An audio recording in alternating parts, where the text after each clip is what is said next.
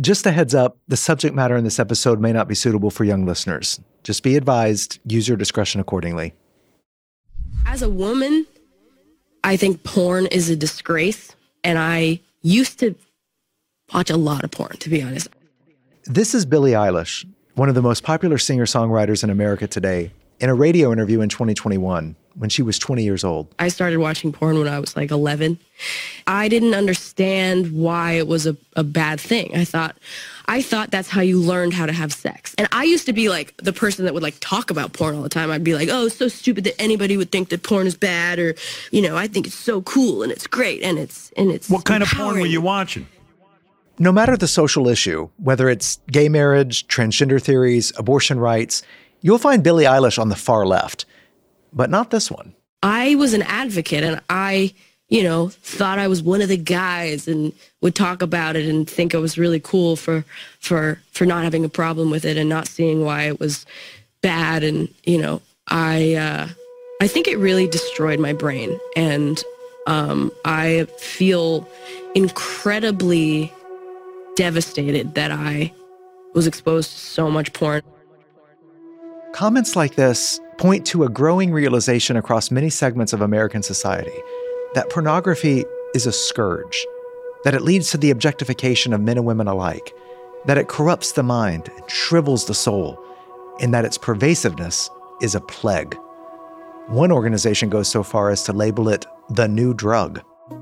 Today's rising generation is facing the issue of pornography at a level our world has never seen. In 2015, 4.3 billion hours of pornography were watched on a single website. That's half a million years.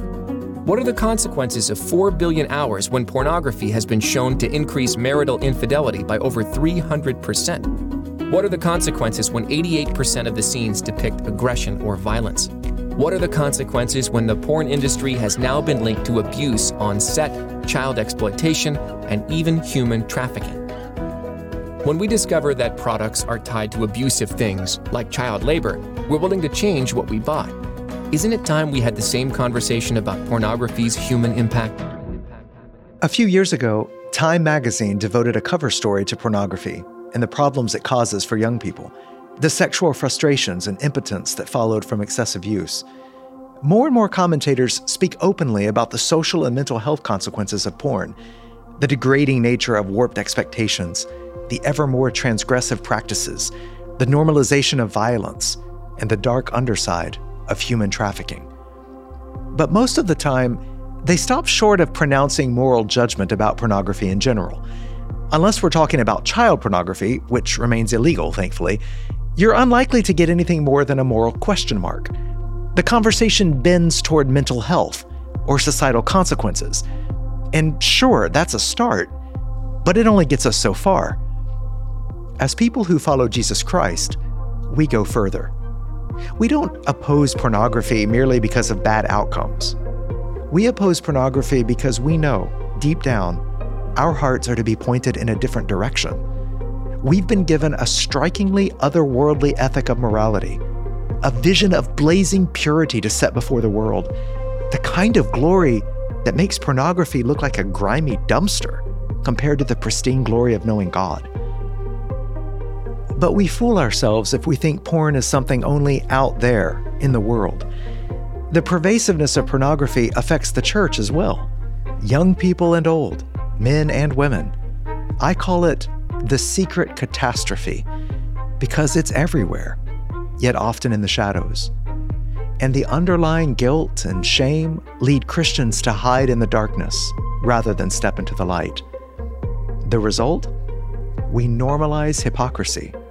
We diminish the seriousness of sin. We settle for surrender.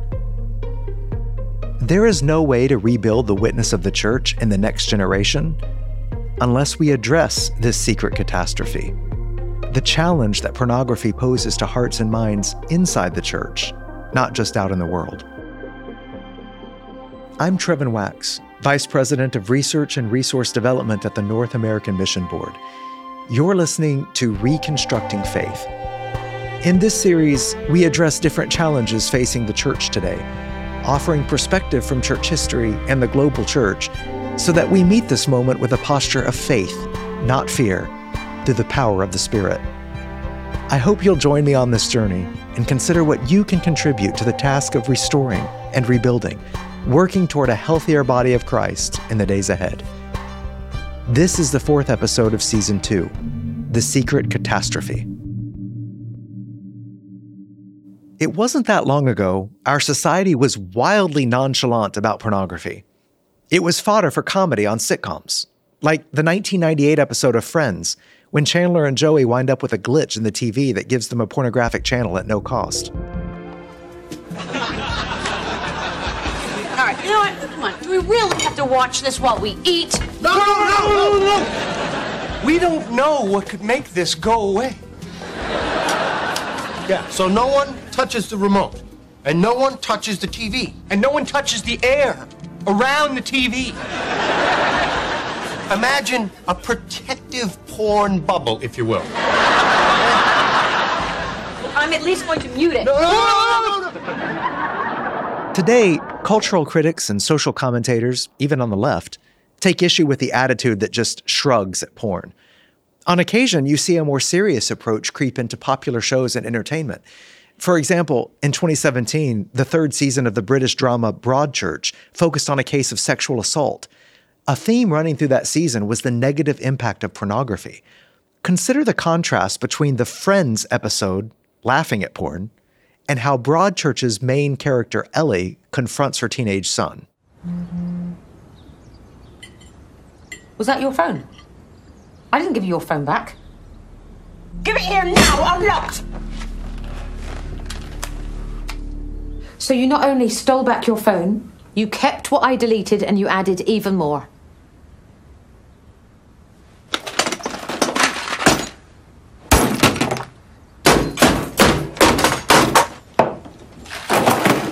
Do you know how much that costs? Yeah, I do, and we can't afford to buy new ones. So from now on, there is no smartphone and you use the computer at the library. The cultural winds may be turning. Depending on the circles you're in, it may be more controversial today for someone to promote pornography than to oppose it. The conservative political commentator Dennis Prager, a practicing Jew, came under fire recently for comments at a roundtable with Jordan Peterson on the book of Exodus. As I said yesterday, I, I thank God for America's Christians. And uh, Maimonides said if it weren't for Christians, the world wouldn't know about the Torah. So uh, I'm a big Christian fan. But obviously, Christianity and Judaism are not identical religions. Uh, and, and we have no equivalent that if you look upon another woman with lust, it's as if you have committed adultery with your heart. There's only one way to commit adultery in Judaism, and it's with a different organ. And I'm not being cute, I'm, I'm being very realistic. Uh, looking with lust is not a sin in Judaism. What's the stance on porno- What's the stance on pornography? So pornography. When I'm asked this question, you, Just to put you on the spot, you by the did way. indeed. Uh, okay, so my my answer when it's raised on my radio show, I have a male female hour, and I'm very open about sexual subjects. I always ask if a wife calls me and says my husband looks at pornography. I, I, I found on his computer. I have one question: How is your life of intimacy with your husband? Is it good? In other words, is the pornography in lieu of you or in addition to you? Mm-hmm. Uh, and I know this is not a religious answer, and I, mm-hmm. I'm not even giving a religious answer. I'm giving mm-hmm. what I think is a moral and realistic answer. Men want variety. And if pornography is a substitute for one's wife, it's awful. If it's a substitute for adultery, it's not awful. There was swift backlash to Dennis Prager's comments from across the spectrum, even from many of his fans who agree with his political views. Attitudes are changing. Even people who feel the compulsion to view pornography often speak of it in negative terms. They see it less like a harmless activity and more as a beast that bays for their blood. Perhaps most surprising is the shift among certain feminist writers. Louise Perry's provocative book, The Case Against the Sexual Revolution, begins with the sad story of Hugh Hefner, the founder of Playboy, and Marilyn Monroe. She describes the chilling situation on the Reenchanting podcast. the example that I use in the first chapter of the book is Marilyn Monroe and Hugh Hefner um, partly because it's a lovely, neat story because they were both born in the same year, and you know, and they spent uh, their lives in in LA most, most of it, um, and they're also buried in the same place because Hefner. Um, in his final act of creepiness, beat the crypt next to I didn't know that, and for some reason, when I read that, I found that so. I don't know why, but I found that so creepy. It's like that really hit me on like a yeah, on a level that I wasn't expecting. Particularly given because Hefner, they never actually met in life, but he had the the success of Playboy was partly the result of the fact that he had um, published nudes of Marilyn without her consent in the first issue um, that he bought from the photographer, but she didn't see a penny, you know. And um, she was apparently really distressed at this. But okay, you know, um, this this is the thing, though. You know, Hefner was one of these figures who was able to have an absolute ball during the sexual revolution because basically all the limits historically placed on his behaviour, like the expectation of monogamy or whatever, fell away, and the pill arrived on the scene and allowed him to more easily persuade women into bed who might otherwise have been reluctant. And um, yeah, he was um, he was he has he's a sort of totemic figure in terms of you know the great beneficiary of the sexual revolution. Unlike I would say Marilyn Monroe, who actually lived a fairly miserable life. Washington Post columnist Christine Emba, and author of Rethinking Sex, is another example of this change in attitudes. I feel like much mainstream porn is really centered around this this ideal of objectification mm-hmm. in that you know it's shot for the purposes of consumption um, mm-hmm. it's shot as you know two people doing a thing they're not necessarily personalities you're not asked to feel for them and that can train us especially because you know sex carves such deep channels in the mind basically right. um, to to learn to desire certain things whether it's you know fetishes that are harmful around gender, sex, age, etc., or you know just certain states of mind, whether it's a fantasy of availability that you know doesn't exist in real life, or the expectation that you have so much choice and can do whatever you want that's that's not actually true. And as those things that we've trained ourselves into sort of bleed out into our real life, because there's so much evidence at this point that, you know, the things that we watch can and do, in fact, have an impact on our psyche. Um, this can become bad not just for us, but for society as a whole. As Christians, we don't merely think pornography is harmful or bad for society. We believe it is sin. Pornography keeps us from seeing God. It makes us lose sight of the beauty and majesty of Jesus Christ it shackles us to shame that hinders our mission as Jesus' disciples. The response of the church is often to say, keep away. It's like the skull and crossbones you see on bottles of poison, a warning about the damage that can be done by whatever is inside. The label says, death is in this bottle. The Bible takes this approach in several places. In Matthew 5, Jesus says, You have heard that it was said, Do not commit adultery. But I tell you, Everyone who looks at a woman lustfully has already committed adultery with her in his heart. If your right eye causes you to sin, gouge it out and throw it away. For it is better that you lose one of the parts of your body than for your whole body to be thrown into hell. And if your right hand causes you to sin, cut it off and throw it away. For it is better that you lose one of the parts of your body than for your whole body to go into hell. Jesus is zealous about purity, not because he hates us or wants to suppress whatever might be fun. It's because he's radically for us. Commenting on this passage several hundred years later, the great preacher John Chrysostom warned about the addictive nature of lust, comparing it to a wild beast who intrudes upon one's thoughts. For when you look once, twice, or three times, you will perhaps have the power to refrain. But if you make this your habitual practice, kindling the furnace within you, you will assuredly be overcome. In 1 Thessalonians 4, the Apostle Paul says, This is God's will, your sanctification, that you keep away from sexual immorality, that each of you knows how to control his own body in holiness and honor, not with lustful passions like the Gentiles who don't know God. Likewise, in Colossians 3, we're told to put to death what belongs to our earthly nature sexual immorality, impurity, lust, evil desire, and greed, which is idolatry. No one who takes the Bible seriously will arrive at the conclusion that pornography is acceptable for Christians, something to shrug your shoulders at. Boys will be boys is not a phrase found in Scripture. The biblical command is to act like men and flee youthful lusts. The world sees porn as something to be managed. The Bible sees it as something to be killed. But how to go about slaying this dragon? What does this form of sin and temptation tell us about ourselves? What are the best ways of fighting and overcoming this sin? More on that in a moment.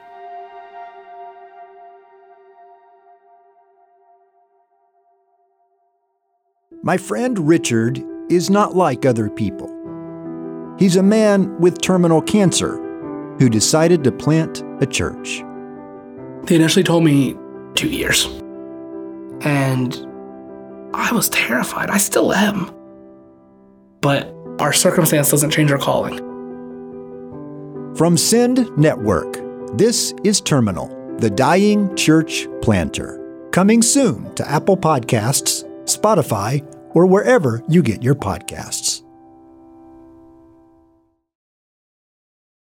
I looked at a lot of pornography in college, and uh, I would never say I was addicted, but it was a it was a pretty big issue, um, and was able to to do some work on that. Went through counseling myself.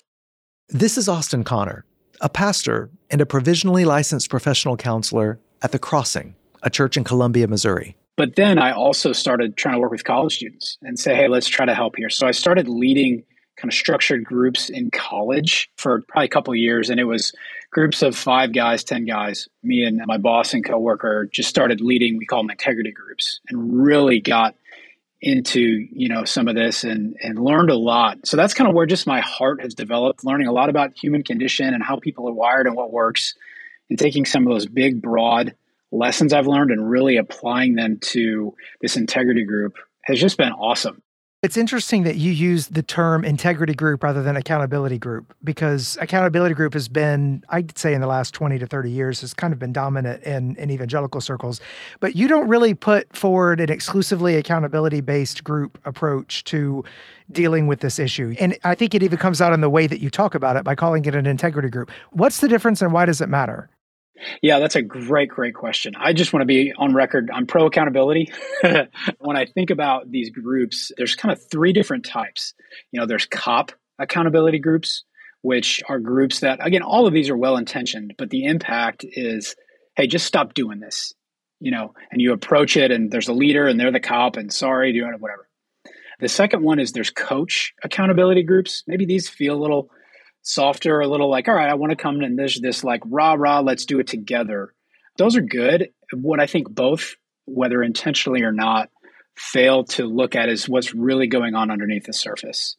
And again, we have to focus on behavior. I'm not going to say we don't, but what's the main focus? I think the cop accountability group and the coach accountability group fail to miss that. And the third type, you know, we, we think about a heart accountability group, which is yeah, we're really getting down to some of the issues of okay, what yes, what happened in the present, but why then? Like what was going on in your life? What were some of the feelings that were brought up? What was a time that you felt that in the past? And really getting di- a little bit deeper into the surface. And so again, uh, this is just a me thing. I say integrity groups. I think it might capture just kind of what we're trying to get to a little bit more rather than uh, accountability groups. Well, integrity goes further than accountability in terms of a positive vision for what you want, you know, the men in this group to be, right? Because I mean, at the end of the day, to be a man of integrity means it's less about just someone kind of holding your feet to the fire accountable. It's also how can we build each other up as men to be honest, to keep our vows? I like that approach. Yeah, and there's you know there's two things. I've said this in different ways, but something about I at the beginning of these essay guys, if if we leave here not loving Jesus more, then we failed. Like we can do all the right things. We can go 80 days without looking at anything, blah, blah, blah. But if we don't love Jesus more, it's pointless. And so let's make that the goal. Let's make that the vision. That verse in Romans chapter 2, verse 4, you know, it says the kindness of God leads to repentance. I start to change and want to fight because I actually want to not because I feel like somebody else is telling me that I have to. And it's, you know, kind of the where's the locus of responsibility? Is it within me? It's self-directed in a healthy way, or is it from somebody out there? I'm doing this because, you know, I don't want to disappoint my leader or I don't want to disappoint my wife. Those are all fine and good. But foundationally, man, what's the reason why we're wanting to change it? I, I think we want to do it because we, the godly, you know, spirit led part of ourselves, this is who and this is the person, the part of me that wants to make the change. What percentage of people in the church do you think have an ongoing struggle or frequent lapses with pornography? I'd say as of three or four years ago, Christian men in particular viewing porn, it, it essentially mirrors the national average. Specifically, 97% say they viewed porn at some point in their life. 64% have viewed porn at least once a month. 37% watch porn several times a week. That's that's four out of 10 people in the church, men. 65% of men watched porn at work in the last three months. So all that to say, in my own, you know, pastoral and counseling experience, I am more surprised when somebody doesn't struggle with porn. And to be honest, maybe this is a skeptical part of me. I kind of don't believe them if they say they don't. I'm like, okay, that's fine. So all that to say, you're right. This is just it's ubiquitous and pervasive. Was it you who was telling me that there was like some study where they were trying to like compare people that had been exposed to porn or, or had ongoing issues with porn and then people that didn't? And I can't remember what that study was, but I, yeah, I there, there's the there's phone. there's no so when you do research, you have to have a control group of people you know who don't experience what you're trying to study. When they were trying to study pornography, they literally could not find a control group of people who haven't been exposed to pornography at some point, which is just oh, okay. And one part of me is not surprised, another part of me is like, my gosh, that's that's sad. It's more prevalent than we want to think so. It's worse than we want to believe. There's always more than what we would like to think about. This is Rebecca Hanna, the executive director of Anchored Hope, a virtual counseling center, and the director of families at Redeemer Lincoln Square in New York City. Oftentimes, when I read those stats, it's hard to read them out loud because you just want to think it can't possibly be true. If one out of every four pastors is looking up pornography regularly, if you think about if that's the leader of our church, how does that trickle down to the actual congregation of the church? So I would venture to say that if 75% of your young people are actively viewing pornography, then if you're coming from that end of it and then you have the pastors one and four statistics are probably off of the charts. I hate to say something that's definite because i don't know that there's a way to even qualify what those statistics are. But i would assume that 75% of your congregation has been impacted has viewed or is regularly viewing that. And probably 40% of that percentage is women I do think that it's important for us to recognize that women are struggling with this and dealing with it. And oftentimes it can actually be worse because it's silent.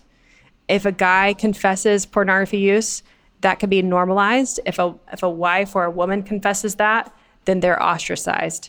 And so it can bring actually more effects or more pain or a different kind of shame for a female at this point to confess that than for a male. So they're just suffering in silence. And so, if we're going to speak about it, particularly from the pulpit, making sure that there is no sin that's uncommon to either men or women. So, it's important for this to be a conversation for both genders. I asked Rebecca to speak to what's going on in the heart when a man or woman views pornography. And she was quick to stress how the motivations can differ from person to person. You've heard the language, the heart idolatry. What are you after? you and I could be actually sitting in the same way, but what we're wanting from actually committing that sin are two different things. So perhaps I want comfort. Maybe somebody else wants pleasure. Maybe someone else wants control. And so using these things, what we use them for can be entirely different, even if the outside of what we're doing looks the same. I'd like us to dig a little deeper into this longing language that you mentioned because I think it's really important. I mean, we've got theologians that talk about sin as the result of you know disordered loves and longings, longings that have been twisted and and even you've alluded to this here that there's usually a good and right longing even behind some of the the more twisted forms of sin. So if we're talking about pornography as a snare, even for many Christians, You've mentioned a few of them here. You talked about pleasure, you talked about comfort. I think you mentioned control. Like they're good longings, they're not bad longings necessarily that are misdirected that lead to this kind of sinful behavior. Yeah, we we all long for good things. We all long for beauty and glory. As we talked about joy and beauty in God, Rebecca pointed to the famous analogy from C.S. Lewis about the human propensity to seek satisfaction for deeper longings in the polluted wells of the world. It would seem that our Lord finds our desires not too strong, but too weak. We are half hearted creatures, fooling about with drink and sex and ambition when infinite joy is offered us, like an ignorant child who wants to go on making mud pies in a slum, because he cannot imagine what is meant by the offer of a holiday at the sea. We are far too easily pleased. I do think it's harder in our culture the further along we get to taste of his beauty because the other things are so easily accessible. And actually, seeing God honoring beauty takes a lot of work. It takes a lot of work and discipline to actually get into the Bible and not to pick up your phone instead, or to go to a community and talk about who Jesus is rather than go to a movie. There's those are things that take more work. They take more of uh, ourselves even to, to work hard to to draw near to Jesus so that he might draw near to us versus picking up my phone and getting whatever I want whenever I want it. And so it is a lot more work. But what we are really lacking is the knowledge that it's actually better. It's worth the hard work so that you could taste what that beauty actually is, what real beauty is. We would argue that that's real beauty and the rest of it's fake. I think we need to turn up the volume this is Austin Connor again. And what I mean by that is we need to continue to let others know the damaging impacts that pornography can have and is having on people, especially those who are seeking to love Jesus, right? And there's three things that come to mind under this point uh, about the impact pornography has. And this has been confirmed and validated by solid research. But the first one is that porn literally rewires our brains you know, it taps into our God given neurological sexual system, right? When we watch, we become aroused, and these hormones and chemicals start getting released in our brain and throughout our body. And, and this is an inherently good thing. But the problem is that these systems, they're meant to be turned on, so to speak, and indulged in the context of a marriage between one man and one woman. You know, that's God's design for marriage. But what's happening now is that it's almost like, I don't know, these, these neurological roads are created and get wider. You know, the more we watch porn, uh, it's easier to to get on these roads, so to speak. So that's kind of that's the bad news. Now, thankfully, our brains are plastic and they can adapt and change and make new roads. But all that to say, the first one is porn is rewiring our brains. The second point, you know, porn is dehumanizing people. They'll give people surveys and ask their experience, and people who are watching porn, they they're viewing the people in the videos less as real life people and more as inanimate objects this dynamic doesn't stay online, it's spilling over into real life so that you begin to see women or even men just as objects, not as people. And then that that last point about you know turning up the volume. What do we need to tell people about? Well, and this is I don't know. As a guy with kids, this is the one that affects me the most. Porn is actually teaching people. Like people are thinking that pornography is legitimate and are learning to practice this in their own relationships. I think we need to turn up the volume. We need to keep sharing this with people. But then on the other hand, I think we need to turn down the volume. And what I mean is that we just need to realize, like we've been saying, that pornography use is ubiquitous, it's all over the place, and it is not the unforgivable sin. You know, this is not a signal that we no longer love Jesus or that we're kicked out of the club, so to speak. You know, this is a chance for us to realize that the people who are regular porn users and, and even addicted, they, they still retain dignity and value and worth. And there's hope for change for these people. You know, that I'm thinking, I'll speak for me. When I sin or if I'm tempted, I can very quickly just believe that I myself am a sinner. Uh, I'm no good. I have no value. And that's, I would say, you know, that's a Genesis 3 fallen view of us, of, of people, of humanity. And instead, uh, what I want to try to do, and I think what helps is to go back to Genesis 1 and 2. is that our dignity and value has been given to us by God, and pornography doesn't doesn't wipe that out. It's not the only step, but but it's a great first step to helping them, especially because we're modeling and embodying Jesus's stance and feelings toward them. So so turning down the volume. I've noticed something of a shift in recent years in books in the way we talk about this and whatnot, away from hey, porn is sin. It's a battle. You fight this in community with accountability groups. You grow toward righteousness, kind of a thing, and more toward well, porn is an addiction and we need counseling and we need therapy. We need these different methods that we need to, because we, we want to grow to a place of health. Now, I want to lay out right there. I don't think that these two views are opposed to one another. Yeah, Jesus I smell said, a false. I smell a false dichotomy. yeah, yeah, no, it's me too. Yeah. Me too. I mean, yeah. when Jesus says, "Be perfect," he means that that word perfect there is talking about wholeness. It's talking about purity that goes beyond just sexual purity, the kind of wholeness and flourishing that we are intended to, to, to have as human beings. So, righteousness and wholeness and righteousness and health, like all of that goes together. I guess what I would like to hear from you is what is the problem if we stay exclusively in the zone of treating this in therapeutic ways as an addiction? Or if we only think about it in terms of sin and willpower and software blockers and things like that. On the one side, we're not taking into consideration the ways that our brains can become enslaved, can become inclined toward enslaving vices. But on the other side, we already live in a therapeutic society. There's not a lot of room for conversations about what's morally right, wrong, good, evil, things like that. So, how do we hold those two things together? And what's the problem if we don't? I think what you're saying is there a way to integrate both? and what are the consequences of keeping them separate, falling into this false dichotomy?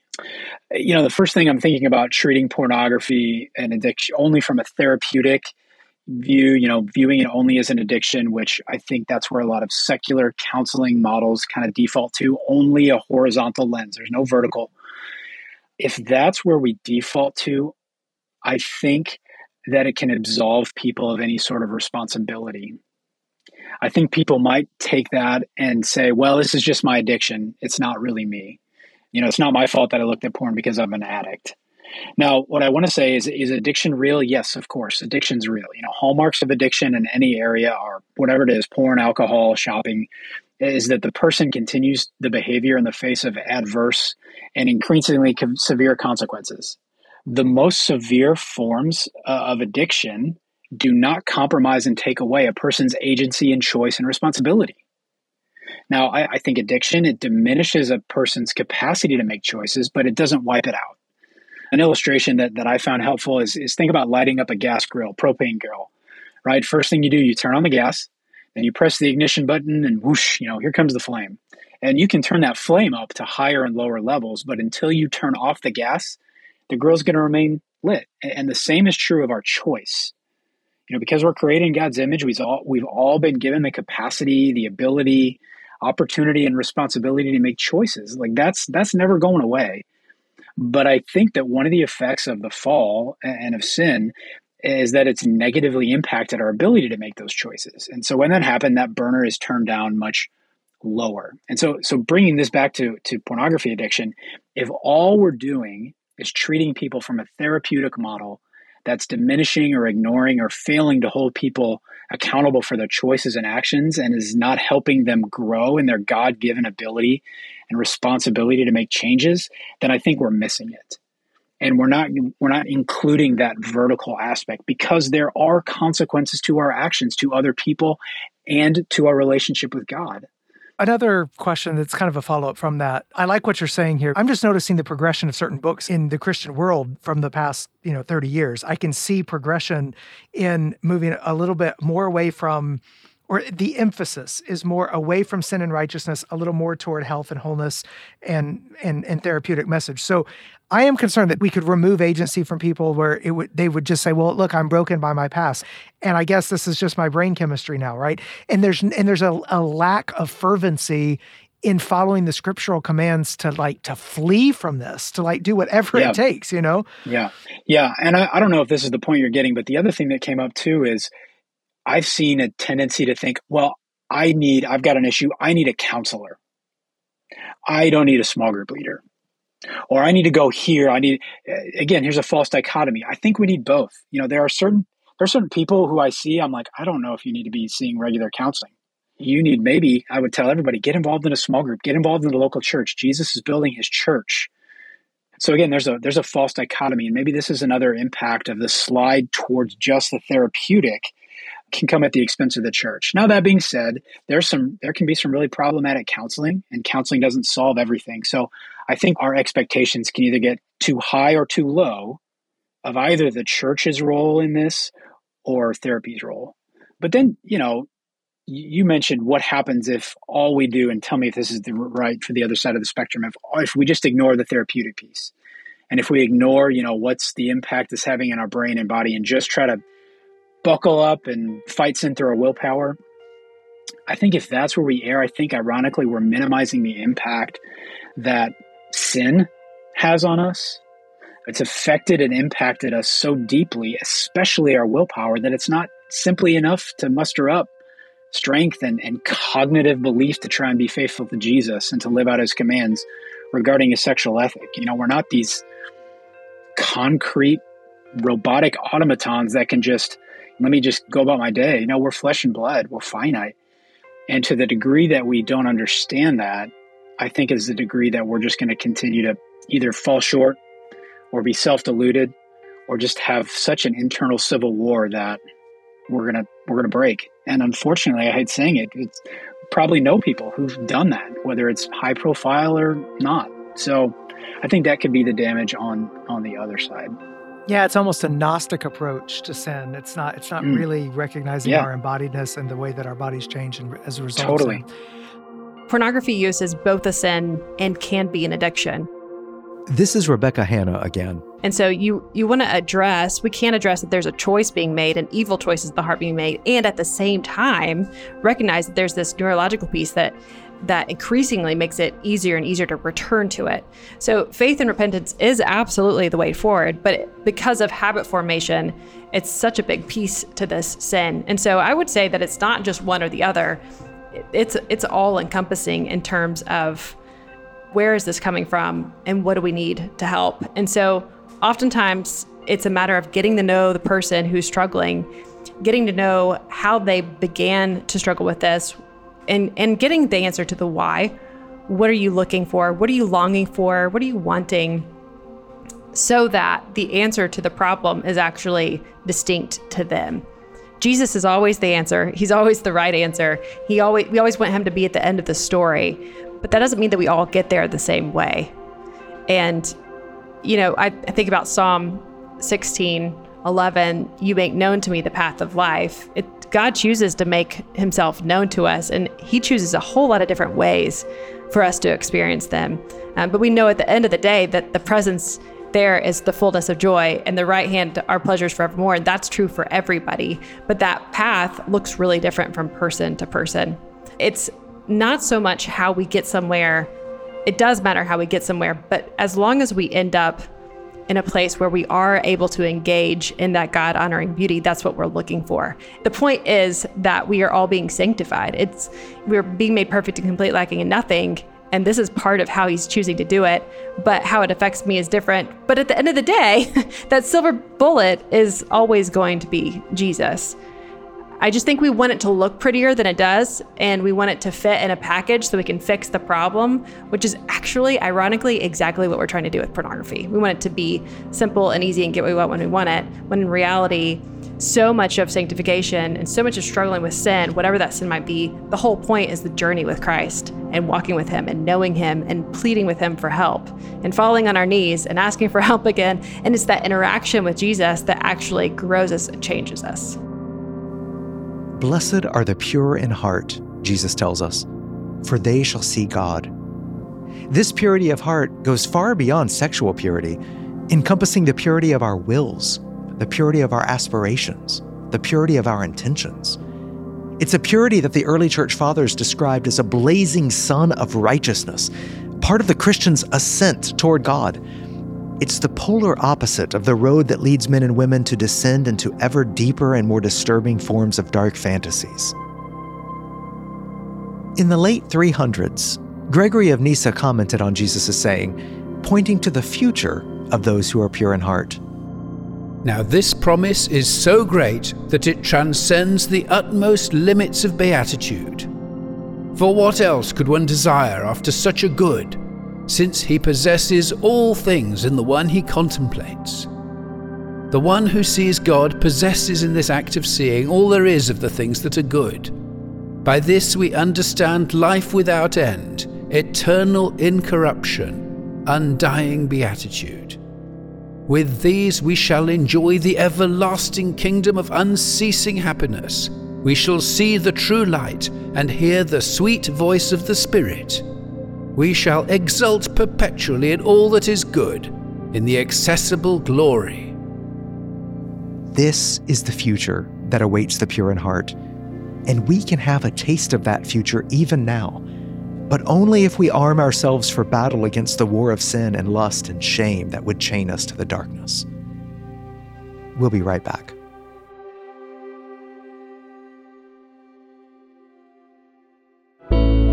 Prayer is really difficult, and I think most people feel that. I have found that without structure, I don't pray as much. And one of the ways to incorporate some structure into your prayer life is to make sure that you are going into the biblical text in such a way that you are encountering God. And what better place to do this than the Gospels, where you can have a 30 day encounter through the life of Jesus? The pattern for this prayer journey is that it takes you through the life and ministry of Jesus over 30 days, three times a day. You know, when we look back to the Old Testament and to the Psalms, we see this pattern of praying three times a day. It's not unreasonable to think that Jesus and the disciples probably followed something similar. And the point of that is to have you worshiping Jesus in the morning, worshiping Him in the evening, and then punctuating your day with a moment where you're thinking about Jesus. You're praying to Jesus in the middle of the day as well. And over time, that shapes us and molds us. When we think about church history, we pray the prayers of those who have gone before us. We are deliberately putting ourselves in that line of prayer warriors. And we are not in that moment necessarily expressing everything that our heart feels. We are expressing to the Lord what we want our heart to feel. To be able to meet Jesus devotionally, to where I'm praying every day, three times a day, seeking to encounter him as I read about him in the Gospels. That's really the beauty of this kind of approach to prayer.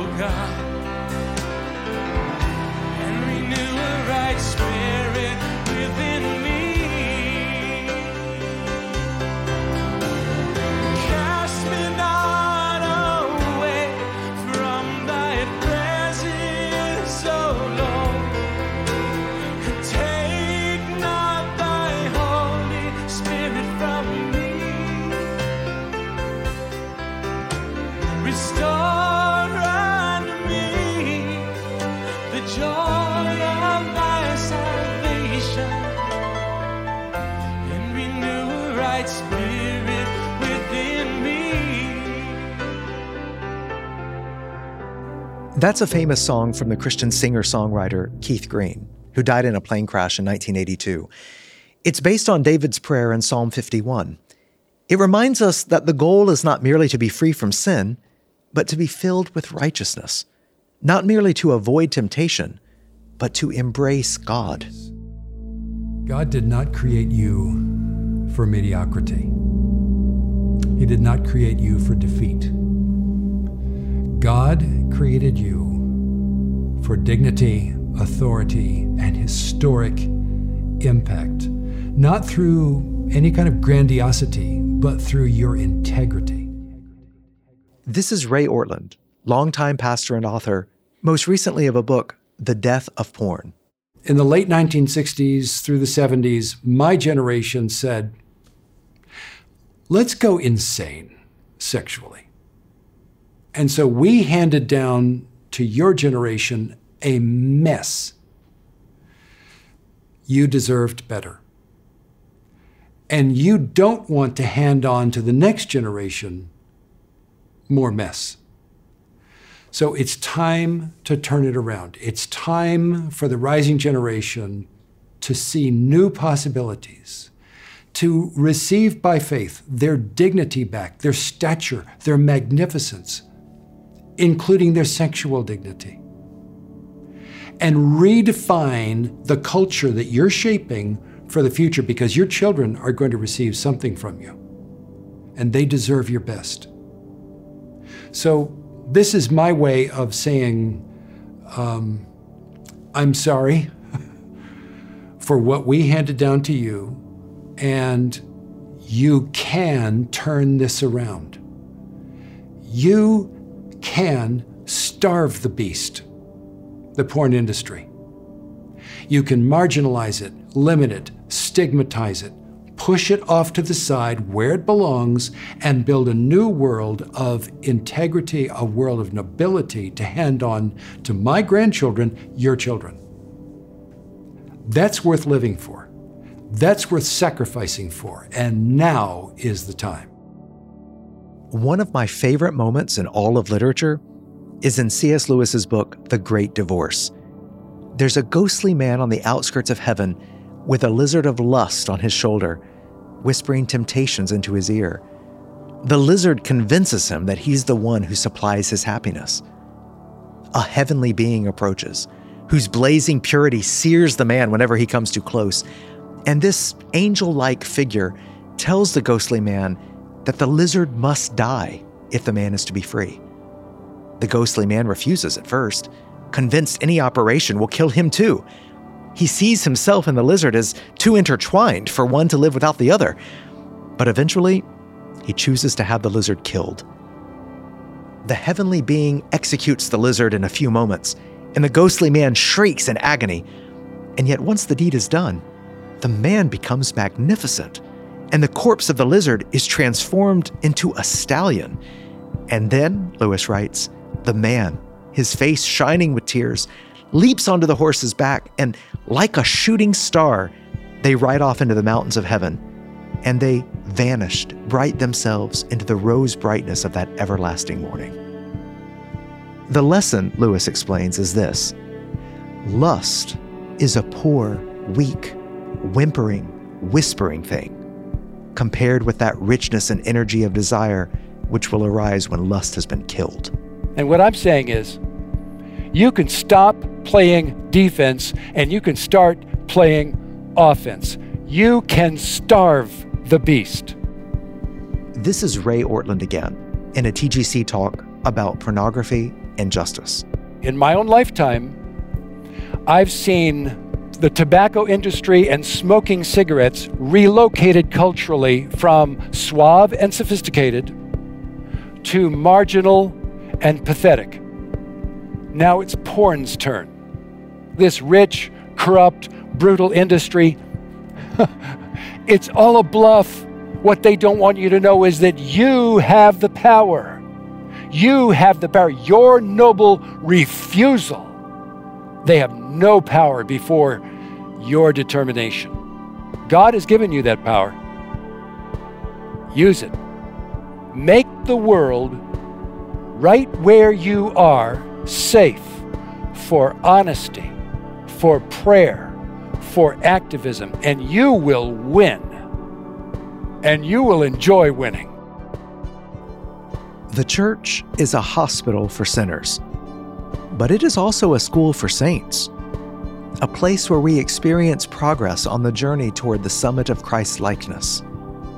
The grace of God has appeared, Paul wrote to Titus, bringing salvation and instructing us to deny godlessness and worldly lusts.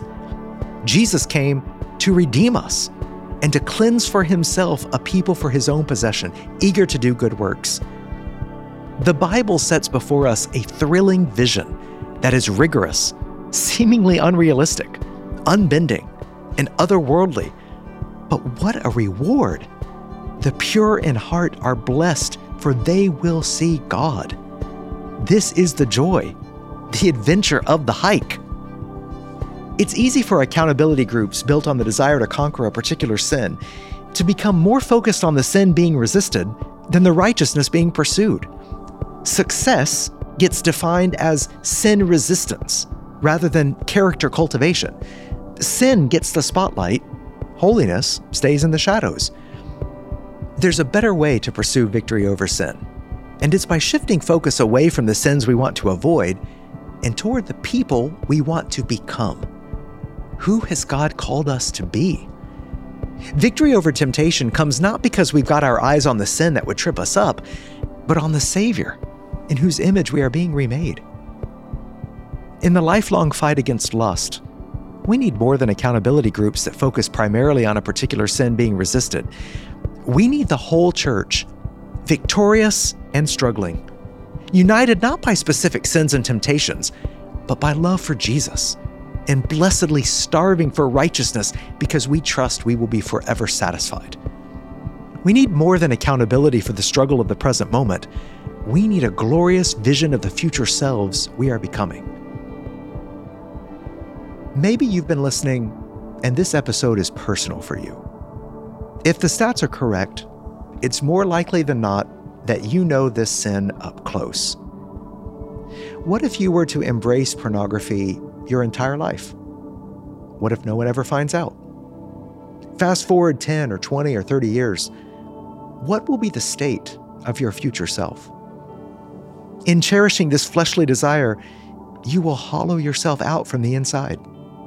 You will find it harder to be joyful about the things of God. Your senses to God's word will become deadened. Now imagine a different trajectory. With steps forward and back, with a strong sense of God's forgiveness and grace, with ruthless intensity in relying on the Spirit as you seek deliverance from sinful lusts, you will grow into more and more of a warrior committed to the blazing purity of righteousness. You embrace the new identity God has given you. And even if you fall, as the righteous one does, seven times even, we're told in Proverbs, you get back up and the battle goes on. Your future self will not be a shriveled soul limping through the last years of life, but a spiritually robust, shining force for righteousness, filled with the grace and courage you need to fight sin with every last ounce of your spirit given energy. Which future do you want? The next time you're tempted, look beyond the sin. Remember who you are in Christ right now. Then look in the time machine of God's Word. See your future self and pick up the sword. Deadlands are no escape. For shame still resides in that place. So die before you die, cause there's no chance after. And how will he see your face?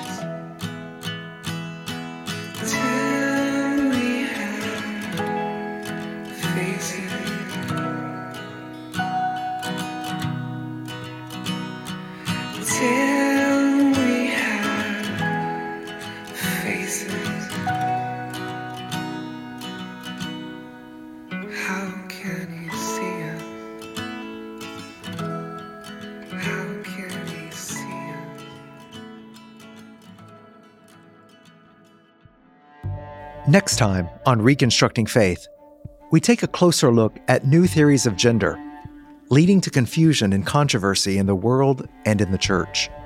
We can't separate what we're seeing culturally with what we're seeing politically.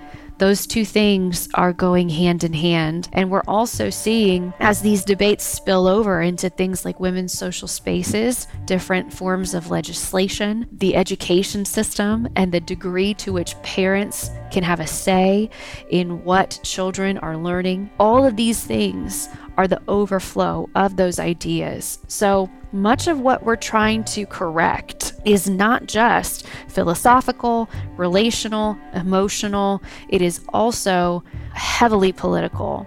And this is where we need to go back to some political theology 101 too and understand what is our right role in society today. Reconstructing Faith is a podcast powered by the North American Mission Board. In an upcoming episode, we plan to respond to comments or questions from listeners. You can participate by giving us feedback at resources at namb.net. That's resources at namb.net. If this podcast is helpful to you, it would be helpful to us if you'd leave a five star review on whatever platform you're listening to and share it with your friends. Reconstructing Faith is written by Trevin Wax. Our show is produced and edited by Scott Slusher. Our sound design is composed, mixed, and mastered by Dan Phelps. Aaron Leslie handles audio editing and engineering. Story editing and consulting is by Amy Simpson. Please check out my book, The Thrill of Orthodoxy Rediscovering the Adventure of Christian Faith. Until next time.